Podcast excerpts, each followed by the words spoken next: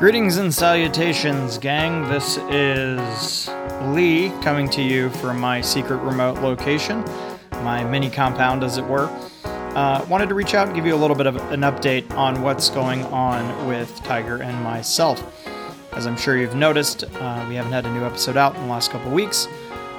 We are both have just been inundated uh, with real life. Uh, turns out, um, being child free means that you don't necessarily have all the time in the world. Uh, I am still working out of town. Uh, I ended up working about 15 days straight.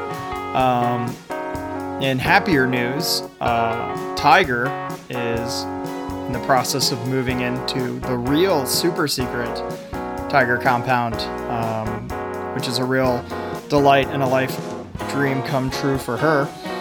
So it's just been uh, a little crazy and a little busy. Uh, we actually have uh, an episode that'll hopefully be up next week uh, about trials and tribulations of working out of town or having a partner that works out of town. Um, we've got a couple of other really interesting and fun episodes coming up, and we're excited to get back and chat with you all on a much more uh, regular basis. In the meantime, uh, please go back, catch up, revisit. Uh, we may repost uh, one of our favorite episodes. Um, and we would always, always love to hear from you. Uh, we really would like to get um, more of your thoughts, more of your feelings, topics you want to hear, thoughts on some of the things we've discussed over the last 20 episodes. Uh, questions that not just sleeping in uh, not just sleeping in on Twitter and on Facebook.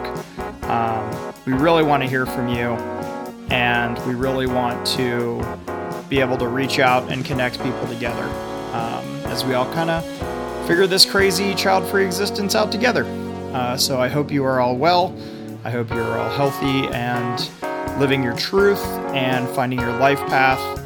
Um, we love you profoundly, and we'll have more exciting things to talk about real soon.